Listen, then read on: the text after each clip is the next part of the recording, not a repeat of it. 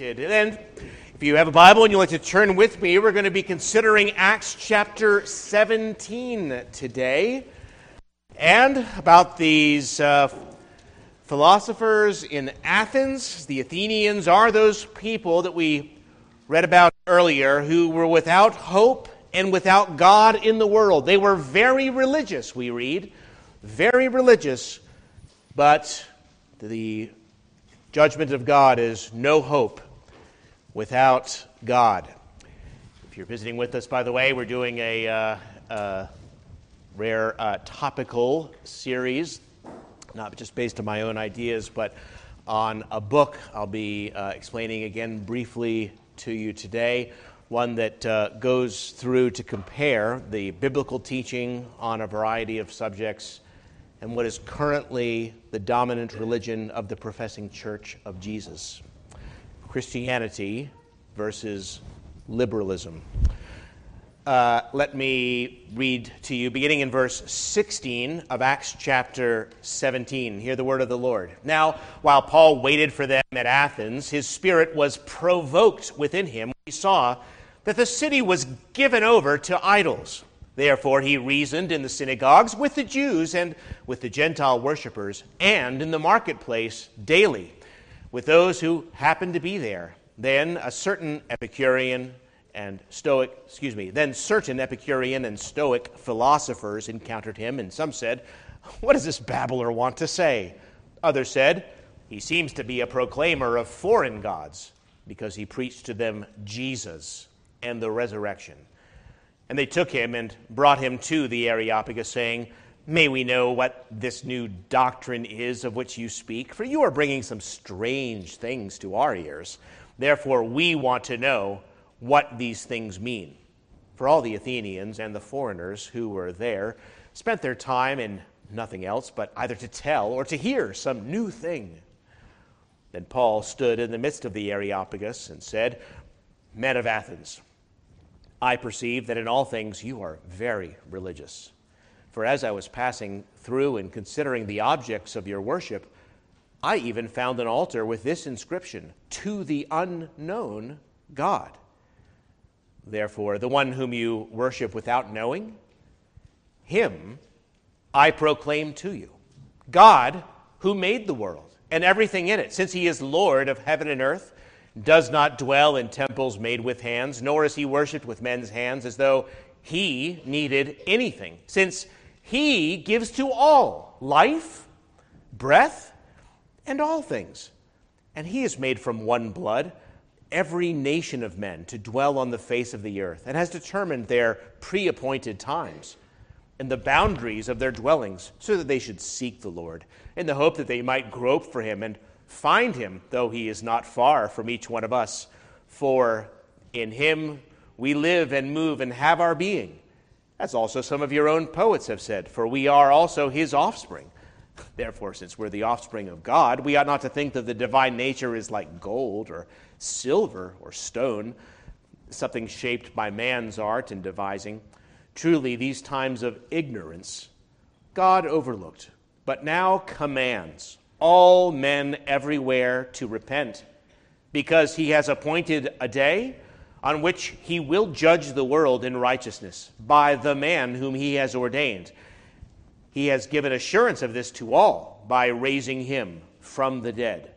And when they heard of the resurrection of the dead, some mocked, while others said, "We'll hear you again on this matter." So Paul departed from among them. However, some men joined him and believed, among them Dionysius the Areopagite, a woman named Damaris, and others with them. Amen. Well, let's pray together.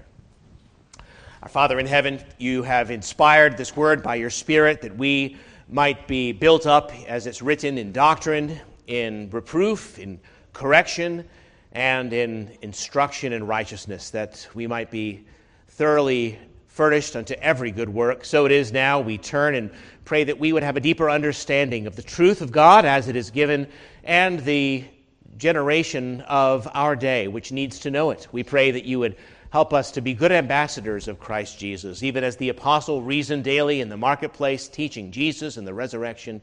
So we wish the word of God to again go forth with power and with wisdom, as you gave your servant of old an understanding into the times in which he lived and the lies that were being told about God in his day. So we long to understand those same lies and to be able to proclaim the truth as it is in Jesus, in whom we pray. Amen. When Paul entered the city of Athens, we read he saw an astonishing sight. He entered the intellectual capital of the world of that day, only to find more idols than he had ever seen in his life, thousands upon thousands of them. In fact, one of the writers of that time says that in Athens in those days, it was easier to find a god than a man. Well, Paul's spirit, we read, was deeply moved, or actually provoked within him, made his heart burn. He was a missionary. And since his sudden and dramatic and utterly unexpected transformation from being the chief enemy of Christianity to its champion among the nations, Paul had been traveling all over the Greco-Roman world of that day, telling people about Jesus Christ and how they might find joyful salvation in him. Everywhere he went, people believed, churches were formed, and now he'd arrived in Athens, the capital city of Greece, now, of course, under the dominion of Rome, yet it still enjoyed the reputation for being the center of the world for learning and culture. It had been the home of Socrates, Plato, and Aristotle, and even Aristotle's most famous student had studied there. Anyone? Alexander the Great. Like many centers of learning in that day, there was sophisticated philosophy mixed with pagan superstition. Paul entered this crazy city. He had come so far from Jerusalem, not just geographically, but in every way. This, this place was so far from understanding who God was. In, in ignorance of the Scriptures, with its countless idols. Paul could have looked at his little dog and said, Toto, we're not in Kansas anymore, right?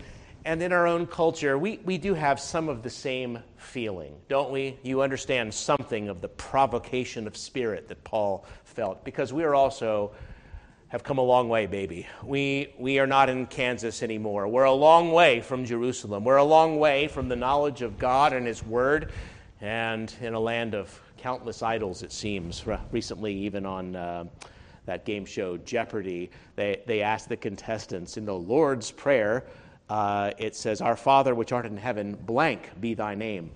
Right? Three of the most educated people in our country drew a total blank.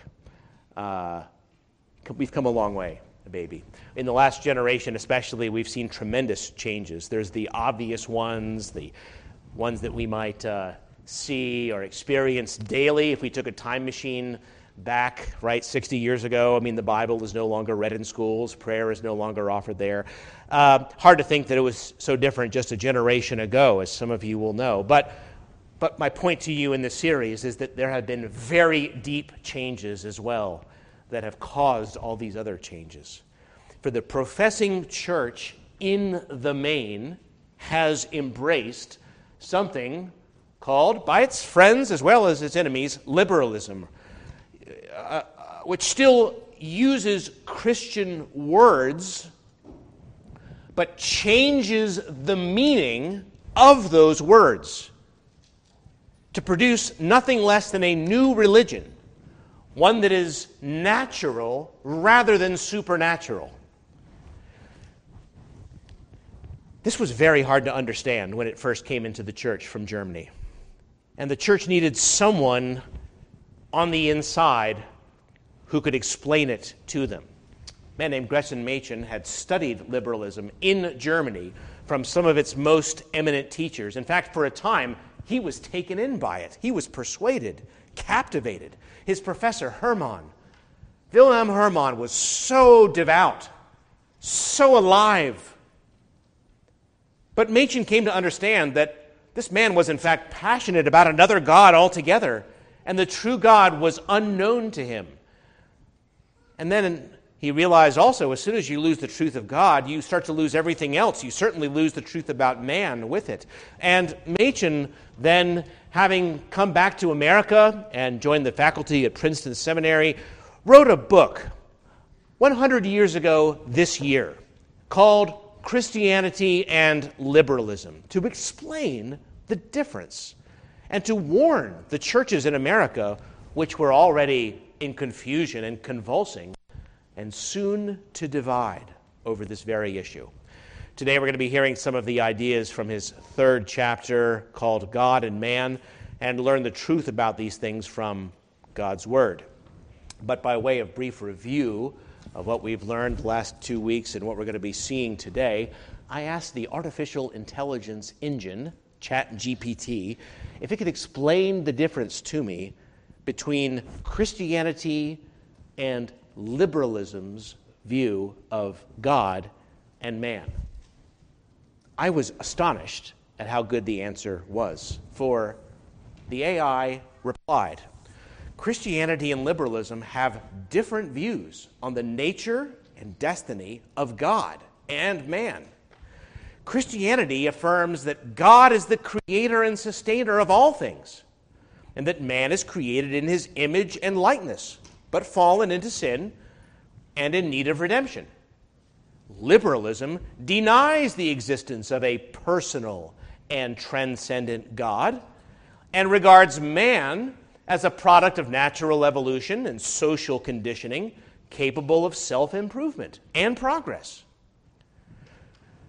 Christianity teaches that God has revealed himself in history through his word and his Son, Jesus Christ, who died and rose again for the salvation of sinners. Liberalism rejects the authority and sufficiency of the Bible and considers Jesus a moral teacher and a human example, but not as the divine Savior and Lord. Christianity proclaims that God is sovereign over all aspects of life and that man is accountable to him for his thoughts, words, and deeds. Liberalism asserts that man is autonomous, that is, governing himself, and free to determine his own values and goals, and that no one has the right to impose his beliefs or morals on others. Christianity calls man to repent of his sins and trust in Christ alone for forgiveness and eternal life, and to follow him in obedience and love. Liberalism encourages man to pursue his own happiness and fulfillment, and to respect the diversity and pluralism of other views and lifestyles." This thing's going to put me out of business, man. I'm going to start preaching ChatGPT to you. That's better than what I would say, right? That, that was not taken from some website that somewhere. That was the synthesis of an, uh, of an artificial intelligence. And I wonder how long it will take for the thought police to tell ChatGPT that it can't say those things and to stop telling the truth like that, right? That's astonishing. Well, I do think it's an excellent summary of the differences, and I thought it might be fun just to give you what a what a computer said for a change, right? You listen to me long enough. Well, we're not going to listen to a computer. We're not going to even listen so much to Machen. We're going to come to a passage, a passage today that says, you know, all this is nothing new. Machen himself pointed out that the, the, this is simply, liberalism is simply a modern variation of ancient paganism, the word that he used. And as we look at the passage before us, I would like to highlight three things. I'm afraid I, I can't uh, work through this passage in the depth and length that I would like, but I would like to highlight three things from it. God, unknown; man, under judgment; and Christ, our only hope. God unknown, man under judgment, and Christ our only hope. First, God unknown. God unknown. These Athenians clearly had a sense that it was it was very important to be right with the gods. They were, in all things, very religious, he says. And their many idols were a testimony to a, a certain spiritual uncertainty, particularly because they had the one idol there, an altar to an unknown God. Many in that day did seem to be searching for God in a certain way. Perhaps groping is the word that Paul uses, maybe, maybe better, though he's not far from each one of us. Some of the people, at least, had some idea of the divine greatness and the dependence of the world upon God. But God still remained to them unknown, unpredictable, unnamed, shrouded in mystery. They were, as the apostle said, without God and without hope in the world. Perhaps there are some here today that are in the same situation. That is to say, To, to you, you have some sense of the divine, but God is distant, unknown. And as a result, you live an uncertain life. Maybe you don't know what can be known about God. And you have these questions, therefore, that must be unanswered. Why am I here? What, what is good and right? What am I doing? Where am I going? What is life about? Is there life after death? And if so, how might I enjoy it? You spend a little time thinking about the most important questions, and you'll realize it's hard to live without answers to them. It's so hard that people come up with their own answers that might suit them. In some parts of the world, as in Greece, people would take a block of stone or wood and shape a god into the image that pleased them most. It was hard just to have nothing to answer such questions. In some parts of the world, they made an idol, cutting away everything they didn't want. And then when they were done, well, as Isaiah puts it, they bow down and says, "Save me, you're my God." It was a very foolish way to solve the problem, but that was the way that our Western world was until the entrance of Christianity. Uh, Eastern world also, I suppose, but the point is that was where we started. People today look down on that as superstitious, primitive behavior, but you know, it's possible to do the very same thing today, to fashion a God as you want him to be,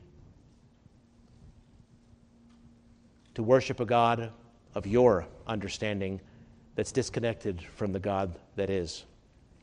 A two thousand nine poll by George, George Barna reported that most Americans hold, quote, an unpredictable and contradictory body of beliefs. And seventy-one percent of Christians say they're more likely to develop their own set of religious beliefs than to get them from a church or something. That's, that's modern idolatry. And I want you to face it. I want you to be rather provoked in your spirit, that we have more idolatry today than they had in Athens. People do it today without the use of precious metals, but they do it nonetheless. Now, the educated folk in Athens tended to follow one of two different schools of thought, both represented here. Stoicism stressed reason and self-sufficiency. And it held what's called a pantheistic view of God, that God was everywhere and in everything, at least everything good. And it taught that people should accept the unchangeable things of life without passion, similar to some forms of Buddhism. That's Stoicism. Epicureanism, the other thing mentioned here in the passage, taught that pleasure or happiness was the chief end of life. It's about how we feel. And the Epicureans attacked superstitions and irrational religious faith. They did not like idolatry, as a matter of fact. The Epicureans were generally materialists or naturalists. They believed that this world is all that there really is. The gods, well, if they ever existed, which they doubted, were at least very far removed from the life of mankind. They had nothing to do with the world today. So Paul here sides with both of them to a point and shows them that they haven't gone nearly far enough with the truth and that they are, in fact, living inconsistent with what they already do know. I'll get back to that in just a moment. Well, but you think, okay, Epicurean and Stoic philosophy, I mean, that's all very well, but what does that have to do with... with the modern world? What does it have to do with the religion that's captured the church in modern America? Well, m- the point is much in every way. Uh, Machen's beloved professor, Hermann, Wilhelm Hermann, the professor that taught him liberalism, who persuaded him for a time, he taught that God was not personal, but rather, uh, not a person, but rather, in his own words, quote, the personal vitality and power of goodness. Or more, more uh, up to date here in America, in one of the most famous liberal sermons ever delivered in America, delivered the year before Machen wrote his book, Harry Emerson Fosdick, the popularizer of liberalism, preached, quote, divinity, the God, the divine, is not something supernatural that ever and again invades the natural order in a crashing miracle. Divinity is not in some remote heaven seated on a throne. Wherever goodness, beauty, truth, and love are, there is the divine.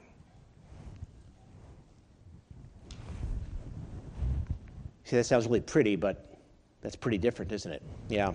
Uh, Machen says, when the liberal preacher uses the word God, he means something entirely different from what the Christian means by the same word.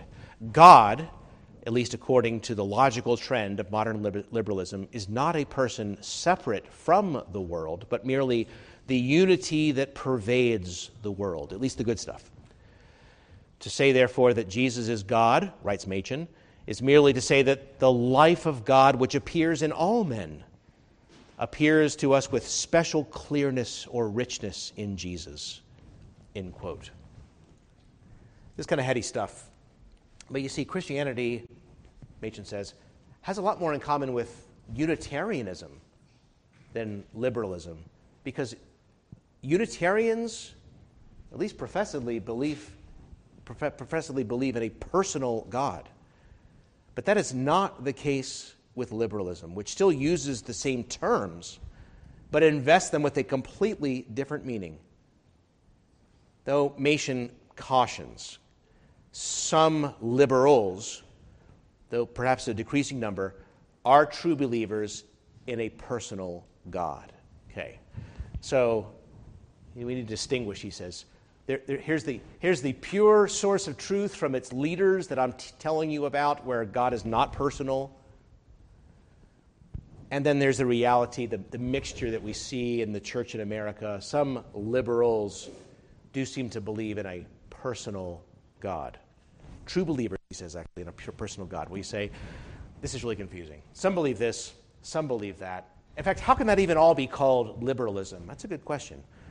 Because, as we saw last time, liberalism allows people to have any belief about God they like. You pick.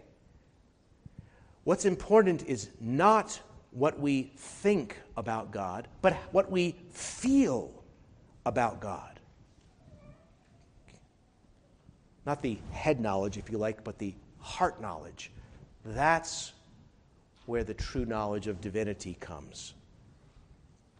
The knowledge of God, says Machen, oh, sorry, he, Machen's quoting the liberal uh, teacher here. The knowledge of God is the death of religion.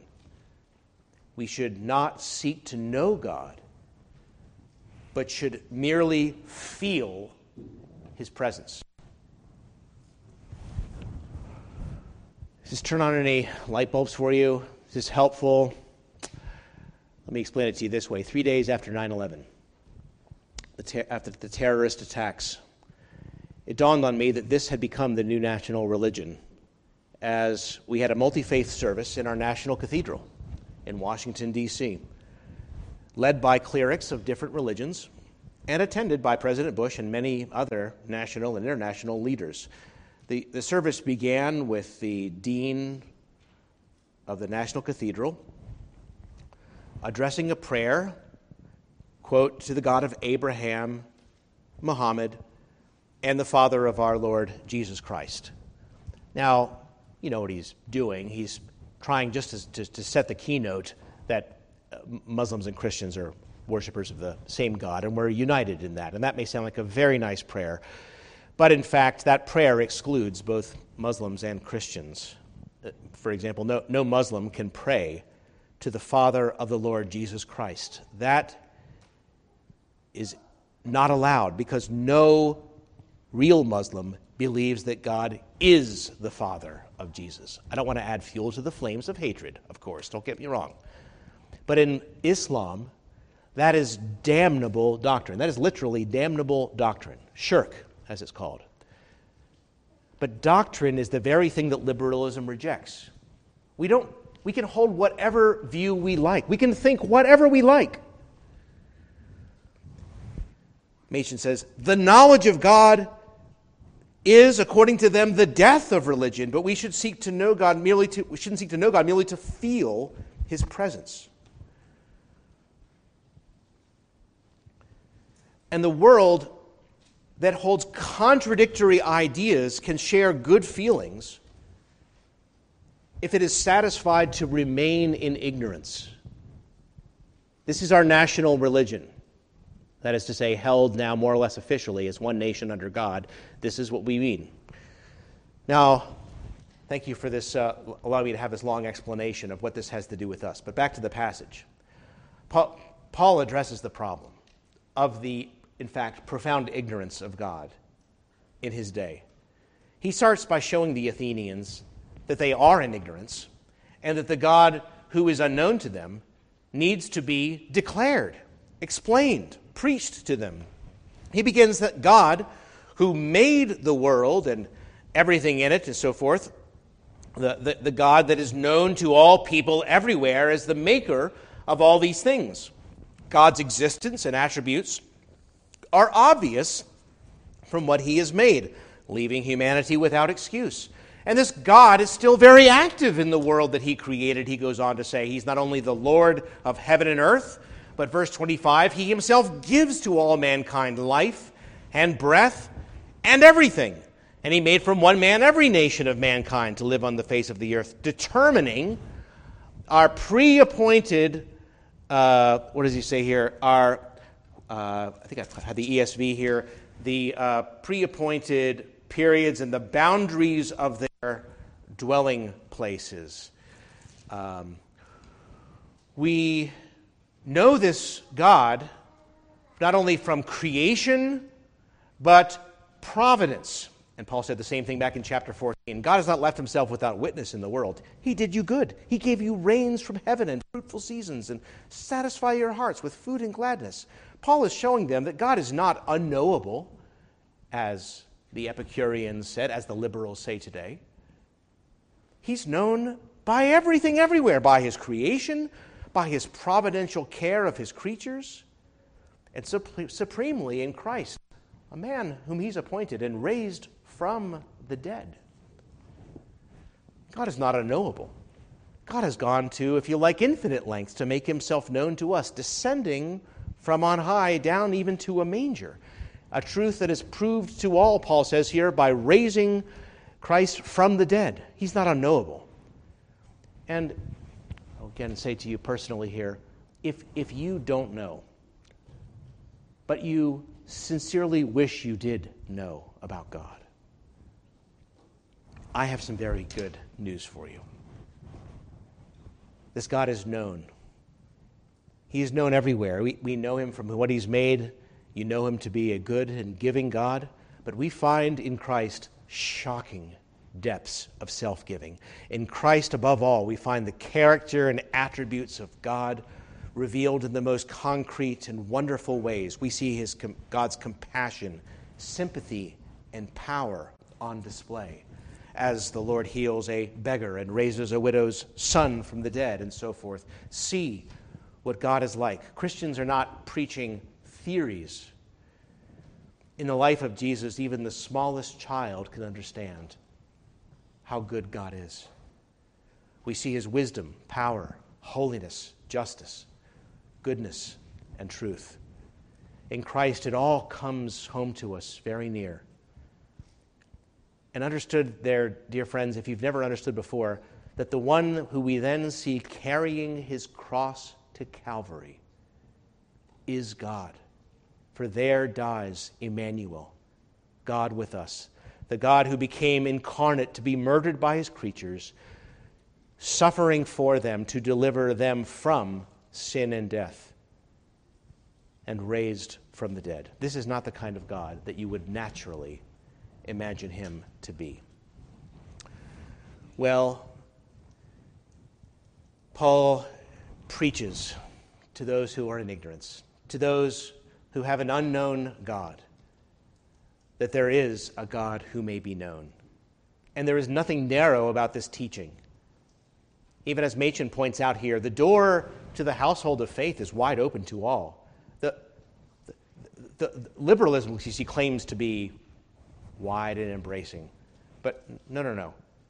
The door to faith is open to all. The door of the new and living way which Jesus opened by his blood. And he writes, if we really love our fellow men, we'll, we shall not go about the world like the liberal preacher, trying to make men satisfied with the coldness of a vague, natural religion. But by the preaching of the gospel, we shall invite them into the warmth and joy of the house of God. So I've explained to you, very briefly,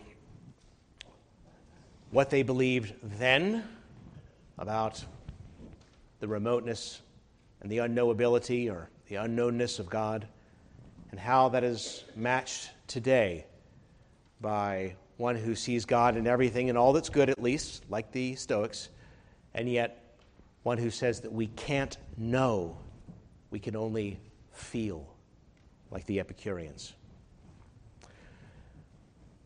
But secondly, and more briefly, I'd like to consider with you man under judgment. This is, this is a terrible ignorance. The pagans, for all their ignorance, Paul points out, are not even living up to the truth that they know. If we are God's offspring, as your poets, your own poets have said, we ought not to think that the divine is like gold or silver or stone, an image formed by art and the imagination of man. These times of ignorance God overlooked, but now commands all men everywhere to repent. And Paul says, look, we must repent of this. To repent is to admit that we, we've just been wrong. We have done what is wrong.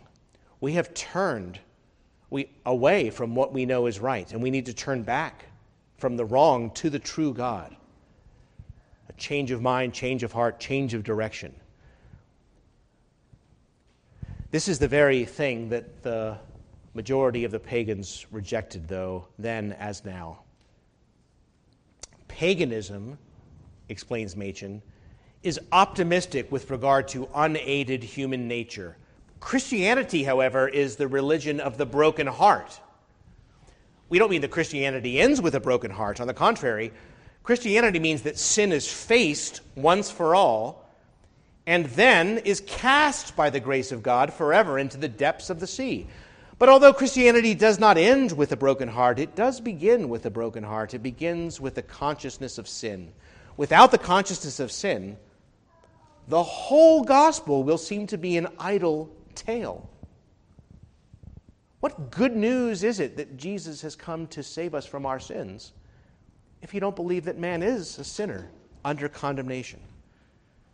Characteristic of the modern age, he writes, above all else, is the supreme confidence in human goodness. So if John Smith beats his wife nowadays, no one will be so old-fashioned as to blame John Smith for it. On the contrary, John Smith is evidently the victim of wrong ideas.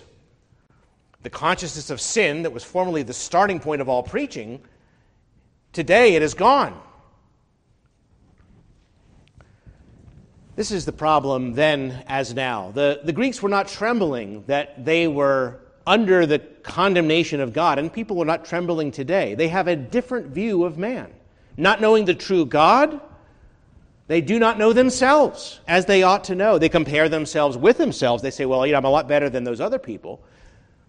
They do not see the power, purity, and holiness of God revealed in the face of Jesus Christ and realize that they fall so far short. And Paul, therefore, must tell them the truth about these things, that man is, in fact, under judgment. They haven't had the, the light that many have had, but even the light they have, they have disregarded. And the God who will judge the world in righteousness has made this known. He has made himself known, and he has demonstrated his ability to judge the world and to do it through a man whom he's ordained. He calls all men to repent, therefore. And we see that God himself is not just the Holy One, but we see in Jesus the one who also calls and reconciles men in love. As Jesus explains, the Son of Man did not come to be served, but to serve and to give his life as a ransom for many. Now, I say this, too, is very contemporary. If this seems like, okay, long ago in a world far away, no, no, no. In in the world today, sin is is not understood and known. We we do not labor under the guilt that we should labor under. In fact, even in many parts of the church, sin is out. And brokenness is in. Brokenness, okay. Um, you, you know, uh, who's the guy on television, um, head of the Crystal Cathedral? Robert Schuller, thank you. Uh, he said, uh, you know, uh, don't want to preach about sin, it's just it's just too negative. I'm going to put people off, right? It's it's so much nicer to be able to, to focus on other things. Um, beloved, this is idolatry. If, and if sin is out, what good is it for us to read of Jesus, who, when he was born, he was given the name Savior that he might save his people from their sins, without the knowledge that man is under judgment, that man has rebelled against a holy God.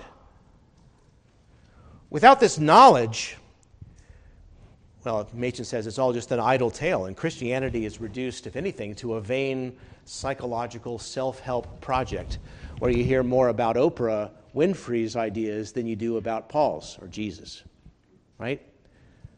And you think, how do we get here today? This is how we got here. Are we going forward? Is this progress? Is this the progressive view, as they say? Oh, no. It's regressive. We're going right back.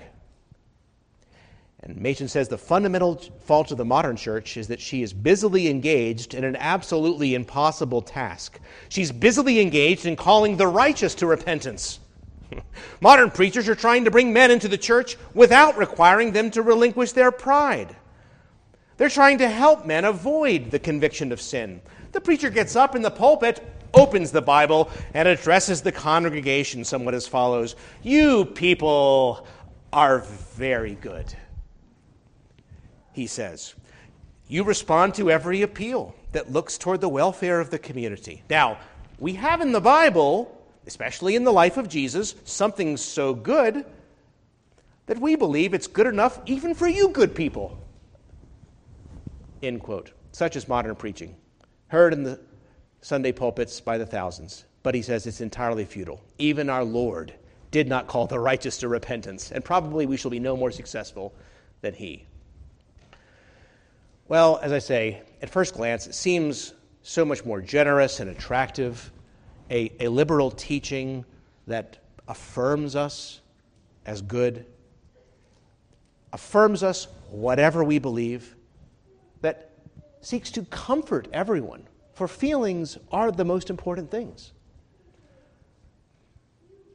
However, we see the fruit of it now, a hundred years on. We see the joyless, unassured lives of so many of our fellow citizens.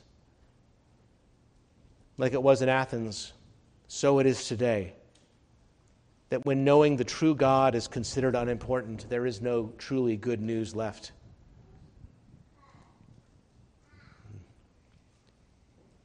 And we must then consider, in conclusion, the only hope that we have, which is in Christ. The only hope that we have, which is in Christ. I've explained the doctrine of God, a very different meaning of that word, the different, the, the difference as it is in liberalism, um, shining in all that's fair, perhaps, but not personal, not intervening in our lives, not one that may be known, but only felt. I've explained to you the modern truth about man, pretty much the ancient truth about man as they see it. Uh, in the liberal world today, uh, still man good, affirmed, not under judgment, not without God, not without hope in the world. On the contrary, needing only as good people to be taught even more good things from the good example of Jesus. But we have in point three the only true hope that there is. Christ, our only true hope. How did this go over? How did this sermon go over? Well, there were three responses to Paul that day, as I suppose there are still three today, probably still three here in this very building. Some sneered. The Athenians had to face the fact that if what, what Paul said is true, then they could not stand in God's judgment, and that their lives were not good as they were living them, and that they were not the wise people they thought that they were. Those, those are hard truths to hear, though it's what they needed to hear. It's something that proud human beings do find very hard to accept. We, we want to be proud of ourselves. We don't want to be in desperate need. We, want, we don't want to admit our guilt. We don't want to admit that we have been so wrong about God and about man and about what we've done and about all that we have done to reject the truth that we have. This de- desire to defend ourselves and protect ourselves is very strong. It is hard to accept that human beings are, in fact, spiritually bankrupt, alienated from God, and that God has pronounced a judgment on their life, a judgment which he will soon carry out, having given testimony of this to all men by raising Christ from the dead. But you cannot understand the good news unless you have faced the bad, as difficult, as embarrassing, as fearful as it is. This is what must be accepted as the truth. But this was more than some in Athens could take. So, at this point, they cut Paul off. We've heard enough. They heard about this man raised from the dead. They sneered. Uh, second, we read that some delayed. Now, this really did resonate, apparently, with some. They were interested. They say, we definitely want to hear about this in the future, but not now, some other time. Perhaps that's you. You know, that was me for some years. I mean, interested in Jesus, but not right now. There was even Augustine who said that. He would pray, oh God, give me chastity. And he said there was this voice in the back of his head that said, but not yet. You think it's perfectly reasonable for me to put this off until later. I warn you, with personal knowledge, with a delay comes a hardening of heart. You think that by continually rejecting the truth that you have been given, you're not doing yourself any permanent harm, and you'll be able to reject the rest, uh, to accept the rest whenever you like. That is not true. The Bible says, today, if you hear his voice, do not harden your heart, for there is a hardness that sets in every day. You say, I think I'll hear you again later on this subject. No, God is merciful, yes. God is not closing the door, don't get me wrong. But the Bible says time and again, if you hear his voice, do not harden your heart, your heart for a reason. Some people that day heard the truth and said, why don't we talk later?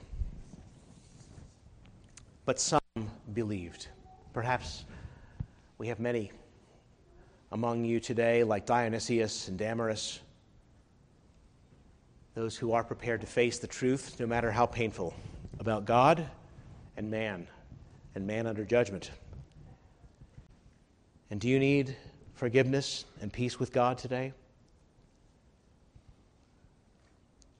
Well, here is where to find it. Jesus Christ, risen from the dead, the man that God has appointed, as Paul said, who he was about to tell them before they said enough. And if you want to know God, Jesus Christ is the way. That you believe on the Lord Jesus Christ and you shall be saved. Because before Christ, religion was in ignorance. It was about faraway gods, if they even existed. Who could know? A situation to which we are rapidly returning today. But in Christ, we have met a God right here, a God who has dwelt among us, who has known us and loved us. John begins his first letter, we've seen with our eyes and our hands have handled the word of life. He begins his gospel, no one has seen God at any time. That only begotten Son in the bosom of the Father, he has declared him. So, so dear friends, I hope that some of you today may believe, that you would have done with a watered-down, wishy-washy, saccharine-sweet religion, which is of no good and will leave you just as miserable and joyless as you first began. Have done with a boiled-down re- religiosity and a tedious God and a meager salvation that may wear Christian clothing and even use Christian words. Jesus says, this is eternal life, that they may know you, the only true God, and Jesus Christ, whom you have sent. Now choose life. Let us pray. We stand you, we stand here before you, our Father, as all of us, a deeply needy people, having fallen short of the glory of God, a people who have come to seek and to find mercy and grace and forgiveness in that name of Jesus Christ.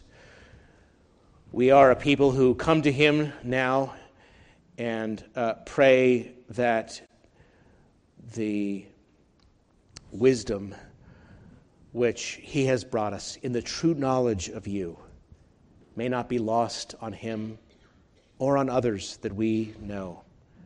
We pray that uh, Ephraim, as is written, might say, what have I to do any more with idols? For our fruit is found in you.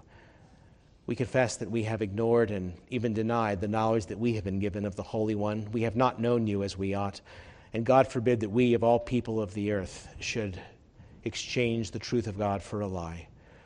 We pray that you would shine forth again as the good and gracious, the reconciling and redeeming God, the one who is indeed not hidden in a corner, but who may be truly known, known through the image of the invisible God, even our Lord Jesus Christ. And we pray that we also, beholding as in a mirror the glory of God, may be changed into that same image from glory unto glory, as by the Spirit of the Lord. And we pray that you would give us a true comfort, true joy, a peace that the world can't give or take away, that all the feelings that people had sought elsewhere, that we, your people, might know to the very depths of our soul the love, joy, and peace.